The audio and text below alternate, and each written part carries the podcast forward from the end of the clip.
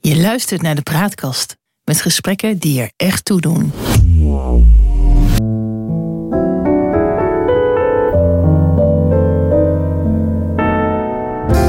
Welkom bij de Praatkast.nl. Dit is een aflevering van Het Geheugenpaleis. Mijn naam is Jon Knerim en samen met Han van der Horst maken we deze podcast. De geschiedenis herhaalt zich nooit, maar rijmen doet hij vaak wel. En dat gegeven gebruiken we in het Geheugenpaleis om dieper in te gaan op de actualiteit. Zo gaan we aan de waan van de dag voorbij. En tussen beide blijkt dat de werkelijkheid vaak genoeg elke fantasie te boven gaat. Ooit hadden we in Nederland de beste belastingdienst van de wereld. Maar tegenwoordig lijkt de kwaliteit van dit instituut het niveau van een Zuid-Amerikaanse bananenrepubliek niet te evenaren. De toeslagenaffaire ligt ons nog vers in het geheugen, maar eigenlijk is het al jarenlang ellende bij de Belastingdienst. Ze begonnen ongeveer in 2006, toen de nationale ombudsman Alex Brenningmeijer rapporteerde dat de Belastingdienst kampte met automatiseringsproblemen en een tekort aan personeel. En na die tijd is het een litanie van problemen. En nog onlangs bleek dat de vermogensbelasting niet geheven mag worden, maar ook niet geheven kan worden. Een schadepost van misschien wel 10 miljard euro. En het verlagen van het btw-percentage op fruit naar 0%, dat kan de Belastingdienst ook niet verwerken. En ondertussen ligt er een coronarekening van 80 miljard, want dat is wat de Nederlandse staat heeft uitgegeven in deze crisis. En er is ook nog eens een keer meer dan 20 miljard aan achterstallige betalingen, omdat mensen door corona uitstel hebben gekregen van de Belastingdienst. Han, gaan we straks failliet? Als dit zo doorgaat, denk ik wel. Uh, wat erger is, we hebben te maken met een dysfunctionele staat. Nou ja, de Belastingdienst werkt niet. Dan kan je toch niet de hele staat dysfunctioneel noemen? Uh, nou ja, als de staat geen inkomsten meer krijgt. Ja, dan heb je wel een probleem. Uh, dan heb je een erg groot probleem. Dus dit, ja. is, dit is echt onvoorstelbaar. Jij gebruikte net het woord uh, bananenrepubliek. Ja. maar zo langzamerhand is zou het gewettig zijn als er in de Staten São Paulo of in de Espectador in Bogota stukken stonden over de Nederlandse toestanden die hier blijkbaar ja. in het land heersen. Want ze zijn een narcostaat. Ja. De belasting kan niet geheven worden. Uh, de rijken gaan vrij uit. De armen betalen het gelag. Die ja. kennen ze daar allemaal wel. En ze zijn ja. dat aan het ontstegen. En wij zijn het in dit land aan het inrichten. Zo zou je dat bijna wel kunnen zeggen. Op Wat het is moment. daar nou zo misgegaan? Ik vind dat heel moeilijk uh, te begrijpen. Het is natuurlijk wel zo dat we 40 jaar bezuinigingen en wantrouwen ja. van de overheid voor zichzelf uh, achter de rug hebben. Uh, ik denk dat het heel erg op een uh, koopje moest. Ik denk dat het ook heel erg te maken heeft met, uh, met onoordeelkundige beslissingen ja. rond, uh, rond computers en uh, ICT. Die beslissingen ja. worden in Nederland namelijk genomen door mensen die er geen verstand van hebben. Ja. En het is in de overheid al een jaar of dertig een principe uh, dat leidinggevenden niet te lang op dezelfde plek moeten blijven zitten. En dat bovendien leidinggevenden aan alles leiding kunnen geven. Dus ja. je hoeft geen verstand te hebben. Uh, en geen, vak, geen verstand te hebben van het vak dat jouw ondergeschikte uitoefenen. Uh, ik heb zelf ook wel eens een beetje in die situatie uh, gezeten. En je maakt de baas dan niet wijzer dan hij is. Ja. Dat, uh, daar hebben we het ja, in een en, eerdere podcast over gehad uh, met elkaar. Uh, dat heeft te maken ook met zeg maar, de, de opleiding bestuurskunde, waarin mensen meer als manager worden opgeleid. en, en dan binnen de overheid elke twee, drie jaar naar de volgende positie gaan. Dat is een oorzaak. Je noemt bezuinigingen. Er is geloof ik 350 miljoen bezuinigd op de Belastingdienst. Ik moet zeggen, ik heb dat nooit begrepen. Want ja, dat is het apparaat wat zorgt dat geld binnenkomt. Dus het heeft wat dat betreft, ja, zeg maar de omzetmaker.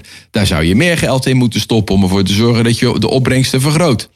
Dan hebben we inderdaad de ICT. Het is natuurlijk zo dat ICT van 40, 50 jaar geleden, die toen modern was, daar zitten ze nog steeds mee. Dat heet de zogenaamde legacy systemen. En het is heel moeilijk om die aan te passen. Dat zijn wel drie belangrijke uh, zaken. En dan is er nog een vierde. Dat is dat ja, eigenlijk de politiek ook weinig nadenkt over de uitvoerbaarheid van bepaalde belastingmaatregelen. Dus dan heb je wel een hele giftige cocktail, denk ik. Dat is waar, maar aan de andere kant, als je gaat kijken naar die belastingmaatregelen, dan zou ik wel eens willen weten waarom ze dan zo onuitvoerbaar zijn. Dan wordt er gezegd, ja, dit is allemaal zo verschrikkelijk ingewikkeld. Uh, maar ik heb daar eigenlijk geen boodschap aan. Ik wil gewoon dat het werkt. Daar betaal ik belasting voor. Ja. Ja, de, de, de vraag is natuurlijk uh, uh, of je daar geen boodschap aan moet hebben. Dat dat niet een onderdeel van het probleem is. Uh, met alle toeslagen die we hebben, met allemaal uitzondering dit, uitzondering dat. Want alles moet weer ja, tot op het bidniveau zijn er uitzonderingen. Dat gaat toch uiteindelijk gewoon niet goed. Dat hebben we wat dat betreft gewoon aan onszelf te wijten in heel veel landen heb je zulke uitzonderingen ook. Daar is het evenmin erg, uh, ja. erg, erg uh, hoe heet het, eenvoudig. Maar je hoort dit soort verhalen uit Duitsland en Frankrijk toch niet. Nee, maar dat, in, in Frankrijk betalen mensen toch ook geen belasting? Of, nou, dat, heel... je, dat zal je ja. merken als jij je tweede huis in Frankrijk gaat verkopen. Ja. nou, maar dat vind ik trouwens ook terecht. Dan moet je vermogensbelasting over betalen over de winst uh, ja. die je eventueel zou uh, maken. Nou goed, nou eerst even over die rekening van zeg maar bijna 100 miljard die uh, deze coronacrisis met zich mee heeft gebracht. Daar had jij wel een idee voor hoe we dat uh, met elkaar zouden kunnen gaan betalen? Zeker. Om te beginnen gaan we een coronawinstbelasting heffen. Een wat? Een coronawinstbelasting. Oké. Okay. Uh, er zijn bedrijven, veel bedrijven, supermarkten bijvoorbeeld, internetwinkels, enorm binnengelopen in de afgelopen drie jaar. Dat komt omdat de concurrentie van gewone winkels was uitgeschakeld. Um, dat is geen verdienste van de ondernemers. Dat is geluk. Dat zijn de omstandigheden die jou extreem rijk maken. Dat gaan we dus voor een belangrijk gedeelte wegbelasten. Is dat niet te organiseren voor de Belastingdienst? Nou, het was in de tijd van voor de uh, computers heel goed te organiseren. En ik ga daar het grote voorbeeld van geven. Dat is namelijk de oorlogswinstbelasting die in de laatste twee jaar van de Eerste Wereldoorlog is geheven door uh, een van onze beste bestuurders, Willem Treup.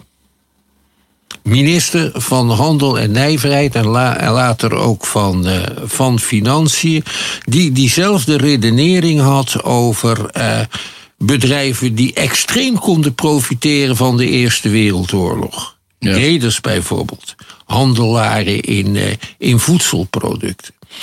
En wat hij deed was het volgende. Aan elk bedrijf werd gevraagd op te geven welke, winst ze hadden, welke winsten ze hadden gemaakt in de uh, laatste jaren voor de Eerste Wereldoorlog, in die drie jaar, dat moesten ze opgeven. Daarna werd er gekeken naar de winsten die ze in het belastingjaar maakten. En als die boven, als dat boven een bepaald percentage uitkwamen, dan werd daar 30% belasting over gegeven. Wat was de oorlogswinst? En dan vond uh, Treup het terecht dat dan 30% daarvan ten goede kwam aan het algemeen belang. Nou kun je daarover natuurlijk enorm discussiëren. En daarom zijn in die tijd ook de eerste belastingadviseurs actief geworden. Dat zijn ze gebleven tot op de huidige dag. Dat is ja. de oorlogswinstbelasting. Er is een ander soort belasting, die is daar niet echt mee vergelijkbaar. En die is in 1945 geheven door meneer Liefdink, minister. Even wacht, even. Even wachten, want dan komen we zo over het tientje van Liefdink ja, te, te, ja. te, praten. Niet over het tientje, maar over wat hij daarna deed. Ja, wat, Hij, wat hij deed. Dus jij zegt eigenlijk van nou, we hebben in de, de Eerste Wereldoorlog, alhoewel Nederland daar niet aan meedeed, uh, maar natuurlijk wel last heeft gehad van die Eerste Wereldoorlog. En profijt. En profijt. Uh, en we gaan een extra belasting heffen om ervoor te zorgen dat we op die manier de overheidsfinanciën verbeteren. En jij zegt eigenlijk, zo'nzelfde model zou je ook nu kunnen loslaten op uh, de hele coronapandemie. Ja. Om ervoor te zorgen dat die 100 miljard die we uitgegeven hebben met elkaar op die manier een beetje terugbetaald gaat worden. Ja, dan dus zou dat geld kunnen gebruiken om uh, daaruit uh, achteraf te financieren wat er aan allerlei regelingen is uitbetaald aan bedrijven die dicht moesten. Dat lijkt ja. mij reëel. Ja. Ehm, die andere, wat Liefding deed. Ja. Ehm, er is tijdens de Tweede Wereldoorlog door zwarthandelaren enorm geprofiteerd. ja. En er zijn Met name enorm- ook eh, heel, veel, heel veel boeren, hè? want er kwamen allerlei Ja. mensen, met name in de hongerwinter, Ja. uit de Randstad, die naar het oosten gingen om bij Ja. boeren eh, eten eh, te halen. En die boeren hebben heel goed daaraan verdiend. heel goed eraan verdiend. En er zijn niet alleen hoor. Er is enorm, zijn echt, echt miljarden en nog eens miljarden verdiend, ontrokken aan ons, eh, ons volksbestaan. Ehm, wat Liefding deed was het volgende. Hij, hij verklaarde al het papiergeld van onwaarde. Er kwam nieuw geld. Dat is dat tientje wat iedereen kreeg. En het oude geld, dat eh, kon je op een bankrekening zetten. Ja. Een geblokkeerde bankrekening. Alle bankrekeningen werden trouwens geblokkeerd. En daarna eh, werden de vragen gesteld van... eh, wel veel geld op de bank, kunt u uitleggen... eh, hoe u aan dat geld gekomen bent. Ja. En als dat niet kon worden uitgelegd... dan was, kwam daar een vermogensbelasting van 90% op. Nou hadden voor die tijd zwarthandelaren natuurlijk al wel begrepen... dat er zo'n maatregel aan te komen zat. ja. En dus is in de maanden voor het tientje van Liefdink... Is er, eh, zijn de prijzen van vastgoed en van juwelen... en eh, die zijn in de hoogte geschoten. Want zwarthandelaren probeerden zoveel mogelijk van hun, eh, van hun geld af te komen... voor het van onwaarde zou worden verklaard. En dat betekende bijvoorbeeld in Haarlem is een eh, boekhandelaar nogal rijk geworden... want die verkocht a contant encyclopedieën... die pas tien jaar later zouden worden geleverd. ja. Mensen wilden het geld inwisselen voor harde waren. om- Ja, en zo zijn ze zo op, op die manier zijn ze natuurlijk ook van dat geld afgekomen. Ja. Ik geloof Of dat ze allemaal op dat idee kwamen omdat ze zagen dat er in België zo'n saneringsoperatie gaande was. Het ze, is, dat komt in is Nederland ook ook. gebruikelijk. Hè. Ze Ja. hebben ook tijdens, in, tijdens de bezetting heeft, eh, zijn wel eens een keer alle biljetten van duizend eh, van eh, onwaarde verklaard. Dus als jij duizendjes had, kon je die wel naar de bank brengen, maar dan moest je aantonen hoe je eraan kwam. Dat zou ik nu in Europa doen met biljetten van 500 euro, meteen. Allemaal, misschien- allemaal ongeldig verklaren. Allemaal ongeldig verklaren, je kan ze inleveren, eh, maar dan worden er wel een paar vragen gesteld. Ja, en dat zou dan eh, heel veel crimineel geld eh, zijn eh, wat daar eh, de boven water zou komen. Dat denk ik wel, ja. Dat is een eenvoudige maatregel. Ja. En waarom passen ze die niet toe dan? Omdat ze niet naar me luisteren, denk ik. en ik denk dat je daar misschien toch meer ontwrichting mee krijgt dan eh, je zou denken. Ik ben benieuwd wat het voor de Nederlandse economie zou betekenen. als de drugsinkomsten ineens zouden wegvallen, bijvoorbeeld. Want dat zijn toch, is dacht, er wordt toch wel geschat op 15 miljard per jaar. Ja. Dat geld komt dan niet meer binnen. En geld wat zich onttrekt aan onze waarneming, daar gebeurt toch heel veel mee natuurlijk. Ja, nou, het is natuurlijk niet alleen het geld eh, wat verdiend wordt met die drugshandel, maar die drugshandel maakt ook gebruik van allerlei wel legale toeleveranciers natuurlijk. Zeker. En dat valt dan ook weg. Ik denk maar eens even aan de grow shops eh, bijvoorbeeld. eh. En dat tientje van Liefdink, waar die man onbekend is geworden... dat was om in die week dat dat geld omgewisseld moest worden... eh, om van dat tientje in ieder geval te kunnen leven. Ja, eh, dat was de bedoeling. En daarna kreeg je in het nieuwe geld je loon uitbetaald enzovoorts. En zo werd dat eh, geregeld. En Ja. het was ook de bedoeling om heel veel geld uit de markt te nemen. Ja. Omdat er veel, dat, de Duitsers die betaalden namelijk... Het ging wat ingewikkelder met geld dat ze lieten drukken. Dus Ja. er was ongelooflijk veel geld in Nederland in omloop... vergeleken met het aanbod aan goederen. Ja. Ja, iedereen heeft altijd door de Duitsers, is, is door de Duitsers betaald Ja, geworden. oh, wat heel maar netjes. de Duitsers financierden dat door gewoon de geldpers te laten draaien. Dat kenden ze natuurlijk, want dat leidt, altijd tot, dat leidt in heel veel gevallen tot zeer hoge inflatie. Ja. Daar hadden ze in Duitsland wel ervaring mee. Dus dat was een soort sigaar uit eigen doos. En op deze manier brachten ze de geldvoorraad ook weer Ja. terug. Waardoor de inflatie ook beteugeld kon worden. Ja. En het hele systeem wat daarvoor gebruikt werd, heb ik begrepen, is het hele systeem van. Want heel veel zaken waren toen nog op de bon. Ja. Eh, die infrastructuur werd daar ook voor gebruikt, geloof ik, hè? ja, dus dat was handig. Ja. hey, eh, we hebben het over, over belasting. Dat is, is dat al zo oud als Methuselem? Is dat al zo oud als de Romeinen? Ja hoor, en de Romeinen die hadden een heel eenvoudige manier om belasting te heffen, want ze besteden dat uit.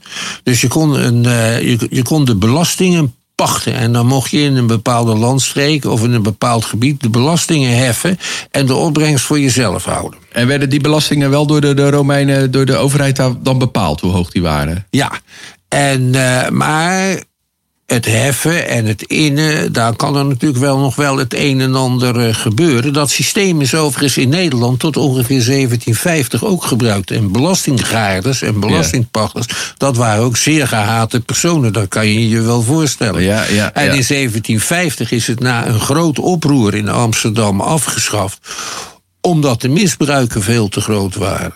En sindsdien heeft de overheid het heffen van belastingen zelf in hand genomen. Ja. En in het algemeen waren dat geen rechtstreekse belastingen, dat waren heffingen, eh, accijnzen enzovoorts. Ja. Uh, ik noem even de tiende penning van Alva, een van de oorzaken van de opstand tegen Spanje. Die tiende penning is, lijkt als twee we druppels water. water. de 80-jarige oorlog 80 hebben we. oorlog, ja. ja. De tiende penning die lijkt als twee druppels water op de BTW. Ja, leg dat eens uit. Uh, nou, het was een belasting van 10% op, uh, op het, uh, bij, bij, bij, bij transacties. Dus als er iets verkocht werd. En wat wij nu doen is, is, is, is, is iets met BTW hetzelfde. Dat, ja. dat heet dan toegevoegde waarde. Ja. Overigens, dit soort accijnzen, linkse mensen hebben bezwaar tegen accijnzen en belastingen zoals de BTW, omdat ze niet naar draagkracht geheven worden. Iedereen ja. betaalt evenveel BTW, arm en rijk. Ja. Dus linkse partijen. Heel liberaal lijkt mij. Uh, ja, linkse partijen die, uh, die zijn dan ook altijd voor, voor allerlei vormen van directe belastingen. Dat zie je nu ook weer, nu ze een terugkeer willen van de vermogensbelasting. Ja, dat is toch werkelijk absurd. Dan zeggen ze 5% vermogensbelasting, zodat iedereen binnen 20 jaar van, van zijn vermogen beroofd is. Het is een, uh, denk ik een, een wat ondoordacht idee. Je kunt van de belasting ook verwachten dat ze vermogens aanwas meten. Ja en laten betalen. Dat kunnen ze namelijk in het buitenland ook. Dus ja. waarom zouden wij dat niet kunnen? Nou ja, dat is een systeem wat eigenlijk in de rest van de wereld uh, ja. uh, uh, gehanteerd wordt. Dus de box 3 die wij heffen, is in heel, hebben, of eigenlijk niet hebben op ja. dit moment waar die nieuwsvrienden plaatskomt. In heel veel buitenlanden moet je over wat je als vermogenswinst maakt, daarover moet je een redelijke belasting betalen. Waarom wordt het hebben van vermogen door heel veel mensen als iets slechts gezien. Dat is toch helemaal niet per se iets wat, wat, wat verkeerd is? Er is een heel beroemd boek van de, Engels, de Engelse historicus Simon Skama over de Gouden Eeuw. Dat boek heet in het Engels The Embarrassment of Riches. En ja. dat is in het Nederlands vertaald als overvloed en onbehagen. Het is eigenlijk een heel oude christelijke gedachte ook. Geld, daar moet je voor gewerkt hebben. Dat mag je niet zomaar krijgen of hebben of laten groeien terwijl je erbij zit. Hè. Je ziet nu ook stukjes in de krant staan dat Nederland een renteniers ja. economie is. Dat is wat Klaas Knot ook zei bij Buitenhof onlangs. Hè? Ja. ja. Klaas Knot, de directeur van de Nederlandse Bank. Ja. Dat is ook een beetje het Calvinistische ja. van Nederland. Van die, die gasten die nemen het ervan en ze voeren niks uit. Uh, nou hebben ze het wel verdiend, die rijken. Ja. Want tot nog toe werd dit altijd uitsluitend gezegd van uitkeringstrekkers. En nu wordt ja. het ook gezegd van miljonairs. Dat, daar zit een zekere mate van eerlijke verdeling in. Maar als je je bedrijf verkoopt of als je een keer als je de loterij wint. En je ja. hebt dat geld, wat is dat toch niet verkeerd dat je daar ook uh, inkomsten mee genereert? Nee, het dat is inderdaad een heel Calvinistische gedachte. Ja. Is dat maar ik vind het wel juist dat je die inkomsten, dat je die belast. Ja. Daar moet je wel met een aantal Natuurlijk. dingen rekening houden. Er wordt nu bijvoorbeeld ook voorgesteld om, om huren te be, om, om het, het huurinkomsten te belasten. Ja, ja. Als je dat doet, dan betekent dat een nieuwe huurexplosie. Want Ja. dat zal zeker worden doorberekend aan de huurders. Nou kan je dat wel weer verbieden door eh, de huren aan banden te leggen Ja. in zijn totaliteit. Eh, maar de vraag, eh, de vraag is of je dat eh, vol kunt houden. Ja. Andere vraag is, zou je niet juist moeten bevorderen dat mensen in de, onder de huidige omstandigheden bijvoorbeeld kamers gaan verhuren? Zonder Ja. dat dat onmiddellijk fiscale gevolgen heeft. Want je, we hebben al daklozen genoeg op deze manier. Dus het is een wat, het, is een wat ingewikkelde problematiek. Je zou natuurlijk kunnen zeggen. We voeren eh, een huur. eh, we, we gaan huureninkomsten belasten. met een redelijke vrijstelling. Zodat. eh, mensen die één of twee huisjes hebben, daar geen last van hebben. Maar laten we zeggen, die grote Amerikaanse speculanten wel. Dus, Ja. eh, dus, dus je moet het op een zorgvuldige, maar niet al te ingewikkelde wijze doen. En dan zeg je bijvoorbeeld, nou, er is een vrijstelling. En die vrijstelling is, laten we zeggen, tot een ton per jaar. Of tot Ja. 50.000 euro per jaar, weet ik veel. En daarboven ga je huurbelasting betalen. Ja. Als- Overigens eh, was eh, totdat we het belastingstelsel wat onder Gerrit Salm eh, werd hervormd, was de huur heel vaak gewoon nog onderwerp van wat we nu de box 1 zouden noemen. Gewoon progressief Ja. belast. Hè? Daar komen we ik. eigenlijk uit. En Ja. waren, ik herinner me die tijd nog. Toen was er ook een, het, het hoogste belastingtarief was 72 procent.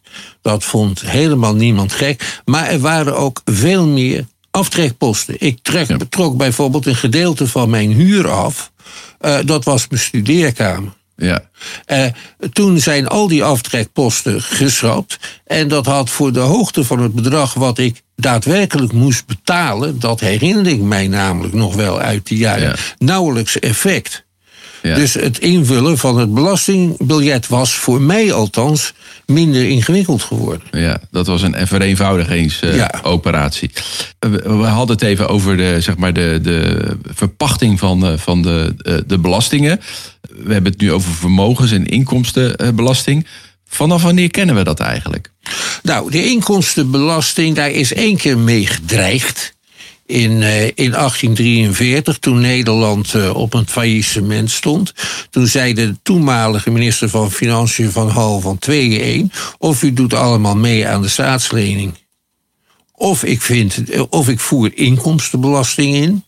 Toen heeft men meegedaan aan de staatslening, niet van harte. En is de inkomstenbelasting niet ingevoerd. Eh, hij is mogelijk gemaakt door een van de grote vergeten Nederlanders. Dat is Nicolaas Pierson. Ja.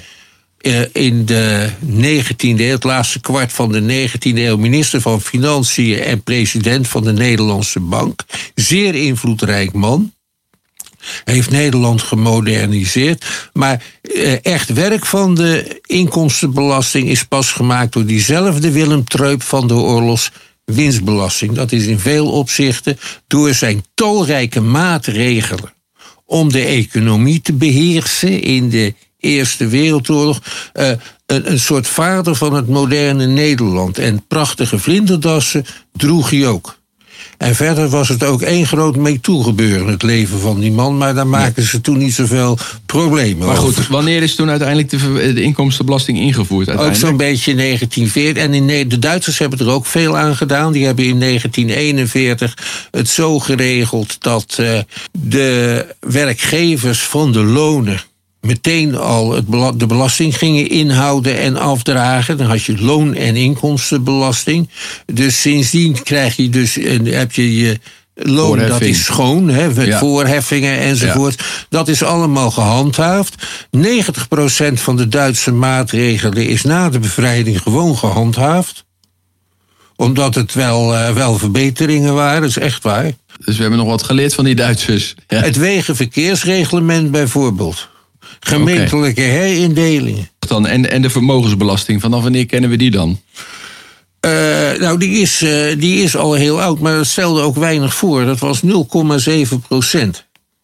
En we- dat eh, vermogensbelasting is natuurlijk vrij gemakkelijk te heffen als je nog, een, een, nog niet een ingewikkeld, nog niet een uitgebreid apparaat hebt om iedereen eh, te controleren. Je kijkt gewoon wat er op een bepaalde datum op de rekening staat. Ja. En daar vraag je die mensen dan iets van, eh, van af te dragen. Er zijn ook altijd wel winstbelastingen enzovoorts geweest.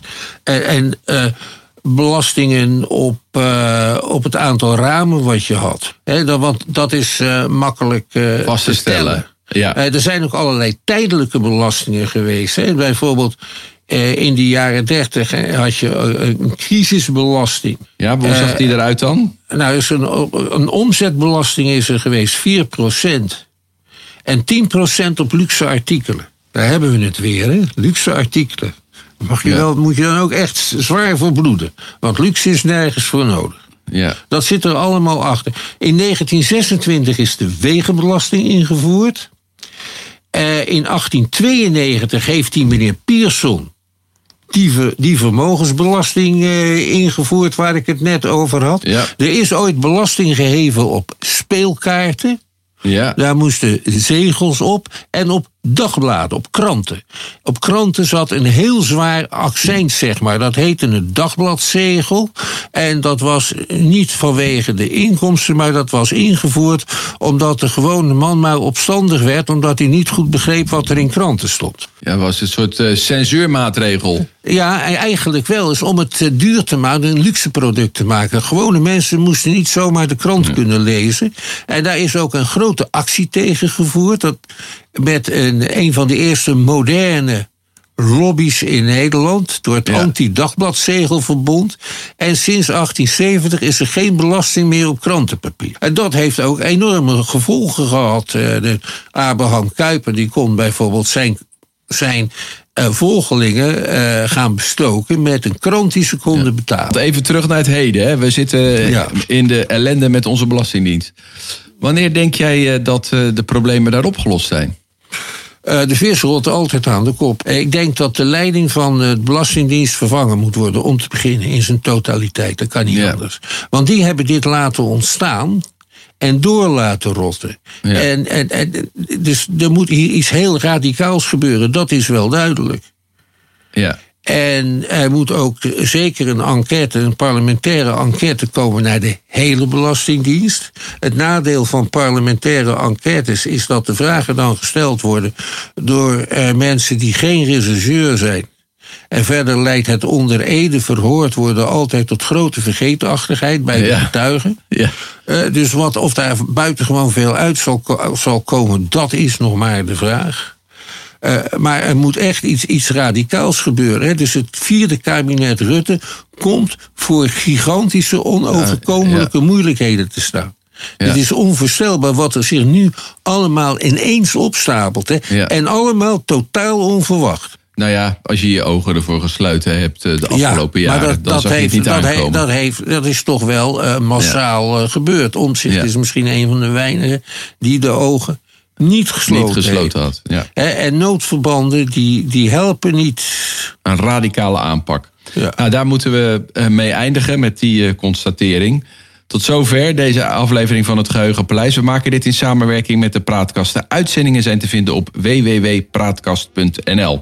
Maar je kunt je ook abonneren op onze podcast in je favoriete podcast-app. Dan krijg je automatisch een bericht wanneer een nieuwe aflevering online komt. Vertel je vrienden over ons en laat ook een beoordeling achter, zodat we nog beter gevonden worden. En binnenkort op de praatkast Psychosofie. Op het snijvalk van psychologie en filosofie maakt hoogleraar psychologie, auteur en columnist René Dijkstra je wegwijs in je eigen leven. Binnenkort dus op praatkast.nl. Voor nu, dank voor het luisteren en tot de volgende keer. Vergeet niet tijdig aangifte te doen en blijf gezond.